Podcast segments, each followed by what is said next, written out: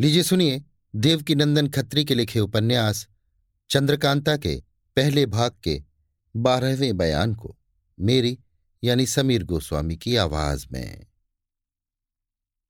बीरेंद्र सिंह और तेज सिंह नौगढ़ के किले से बाहर निकल, बहुत से आदमियों को साथ लिए चंद्रप्रभा नदी के किनारे बैठे शोभा देख रहे हैं।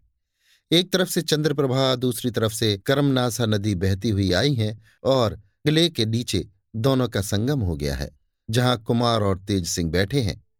नदी बहुत चौड़ी है और उस पर साखू का बड़ा भारी घना जंगल है, जिसमें हज़ारों मोर तथा लंगूर अपनी अपनी बोलियों और किलकारियों से जंगल की शोभा बढ़ा रहे हैं। कुंवर बीरेंद्र सिंह उदास बैठे हैं। चंद्रकांता के विरह में मोरों की आवाज़ तीर सी लगती है। लंगूरों की किलकारी वज्र सी मालूम होती है। शाम की धीमी धीमी ठंडी हवा लू का काम करती है। चुपचाप बैठे नदी की तरफ़ देख ऊँची साँसें ले रहे हैं।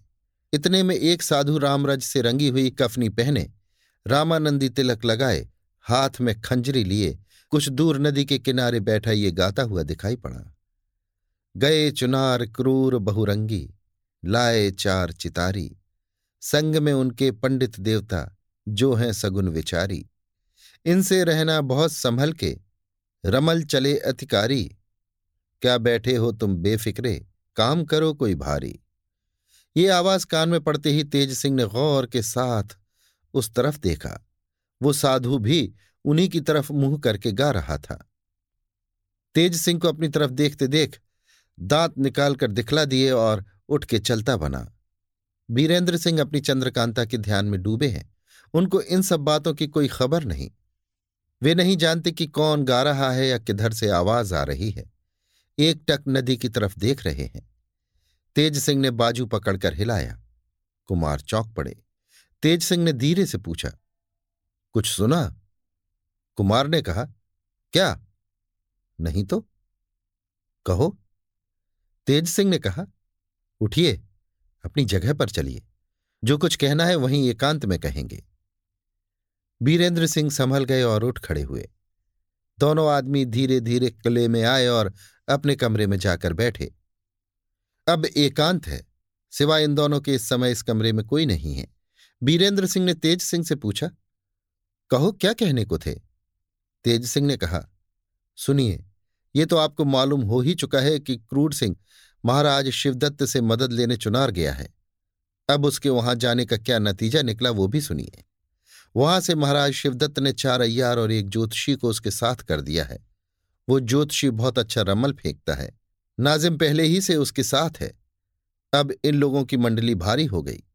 ये लोग कम फसाद नहीं करेंगे, इसलिए मैं अर्ज़ करता हूँ कि आप संभले रहिए। मैं अब काम की फ़िक्र में जाता हूँ। मुझे यकीन है कि उन अयारों में से कोई ना कोई ज़रूर इस तरफ़ भी आवेगा और आपको फंसाने की फ़िक्र करेगा। आप होशियार रहिएगा। सिवाय मेरे और किसी के साथ कहीं ना जाइएगा। न किसी का दिया कुछ खाइएगा। बल्कि इत्र फूल वगैरह भी कुछ कोई दे तो न सूंघिएगा और इस बात का भी ख्याल रखिएगा कि मेरी सूरत बना के भी वे लोग आवें तो ताज्जुब नहीं। इस तरह आप मुझको पहचान लीजिएगा। देखिए, मेरी आँख के अंदर नीचे की तरफ़ ये एक तिल है, जिसको कोई नहीं जानता। आज से लेकर दिन में चाहे जय दफे हो, जब भी मैं आपके पास आया करूँगा, इस तिल को छिपे तौर से दिखलाकर अपना परिचय आपको दिया करूँगा।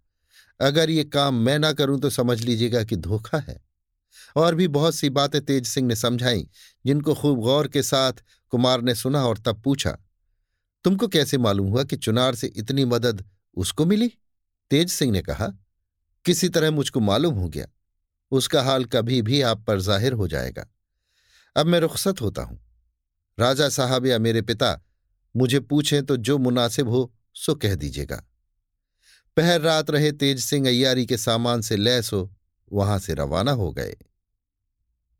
अभी आप सुन रहे थे देवकीनंदन खत्री के लिखे उपन्यास चंद्रकांता के पहले भाग का बारहवां बयान, मेरी यानी समीर गोस्वामी की आवाज़ में।